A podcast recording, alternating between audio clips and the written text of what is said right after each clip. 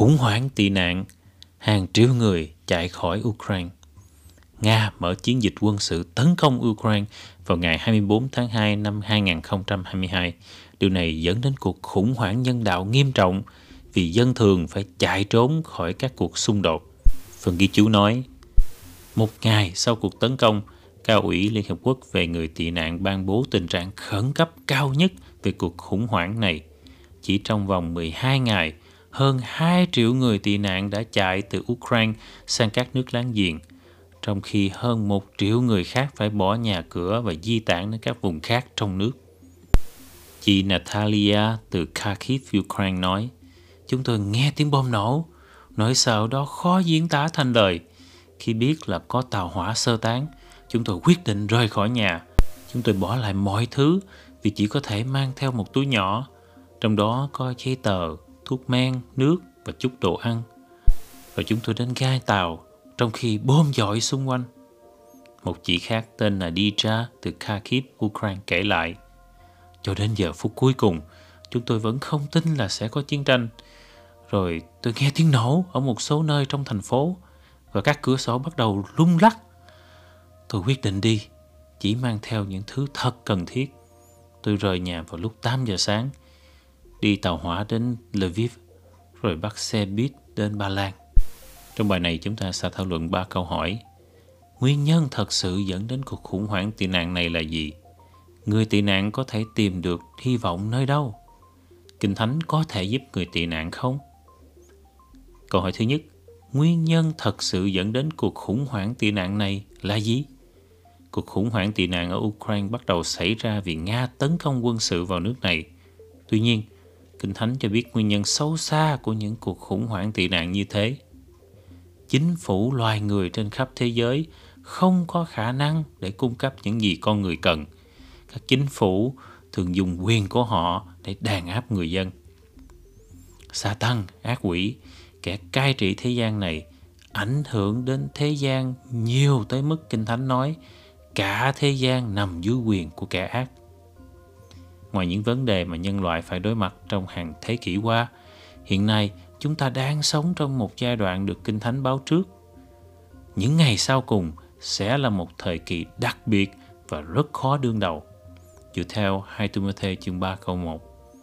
Hơn nữa, những ngày sau cùng này cũng được đánh dấu bởi chiến tranh, thảm họa thiên nhiên, đói kém và dịch bệnh là những biến cố khiến người ta phải di tản. Câu hỏi thứ hai, người tị nạn có thể tìm được hy vọng nơi đâu?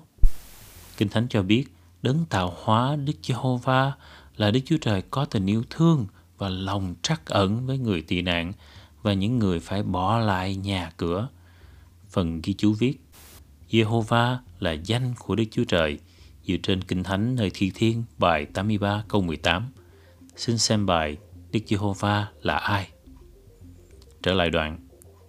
Ngài hứa sẽ giải quyết vấn đề về người tị nạn qua chính phủ trên trời của Ngài, được gọi là nước Đức Chúa Trời. Nước này sẽ thay thế các chính phủ loài người. Đức Giê-hô-va sẽ dùng nước ấy để hủy diệt sa tăng ác quỷ. Đó là một chính phủ toàn cầu sẽ loại bỏ sự chia rẽ giữa các quốc gia. Cả nhân loại sẽ hợp thành gia đình hợp nhất toàn cầu. Sẽ không ai còn phải rời bỏ nhà cửa. Vì Kinh Thánh hứa, ai nấy sẽ ngồi dưới cây nho và cây vả mình. Không ai làm cho sợ hãi.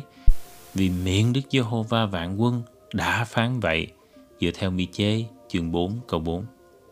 Chỉ nước Đức Chúa Trời có thể cung cấp giải pháp lâu dài cho cuộc khủng hoảng tị nạn mà chúng ta trải qua ngày nay. Đức Giê-hô-va sẽ dùng nước của Ngài để loại bỏ những vấn đề dẫn đến tị nạn. Hãy xem một số ví dụ. Chiến tranh Đức Giê-hô-va dẹp chiến tranh dựa trên Thi Thiên bài số 46 câu 9. Để biết Đức Giê-hô-va sẽ dẹp chiến tranh như thế nào, xin xem bài Hòa bình trên thế giới đạt được bằng cách nào. Áp bức và hung bạo Đức Giê-hô-va sẽ cứu họ khỏi áp bức và hung bạo.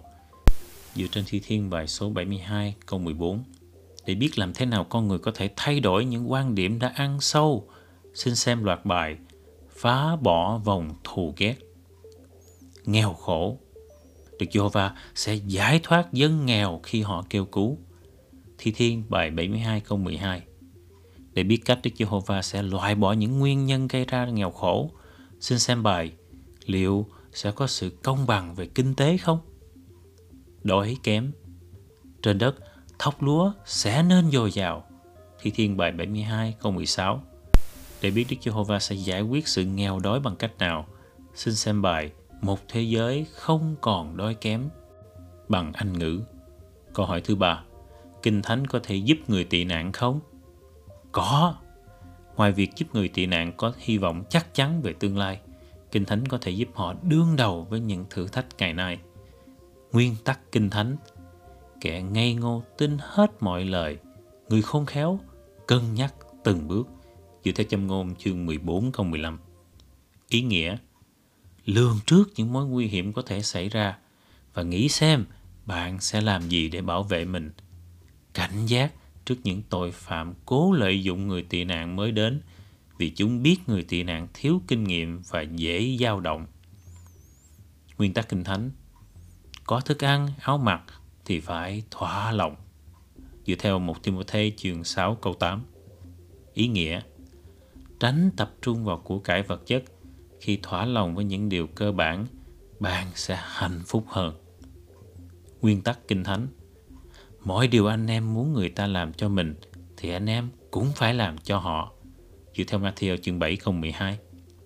Ý nghĩa Kiên nhẫn và tử tế những đức tính này sẽ giúp bạn được tôn trọng và được chấp nhận trong cộng đồng địa phương. Nguyên tắc Kinh Thánh Đừng lấy ác trả ác cho ai. Roma chương 12 câu 17 Ý nghĩa Khi bị đối xử tệ, đừng để sự tức giận khiến bạn trả đũa điều đó chỉ khiến tình hình tồi tệ hơn nguyên tắc kinh thánh trong mọi sự tôi có sức mạnh nhờ đấng ban sức cho tôi. Philip chương 4 câu 13 ý nghĩa. Hãy để Đức Chúa Trời đóng vai trò quan trọng trong đời sống và cầu nguyện với Ngài. Ngài có thể thêm sức giúp bạn đương đầu. Nguyên tắc kinh thánh. Đừng lo bất cứ điều gì, nhưng trong mọi việc, hãy dùng lời cầu nguyện nài xin và tạ ơn mà trình lời thỉnh cầu của anh em cho Đức Chúa Trời. Rồi sự bình an của Đức Chúa Trời là điều vượt quá mọi sự hiểu biết, sẽ bảo vệ lòng và trí của anh em.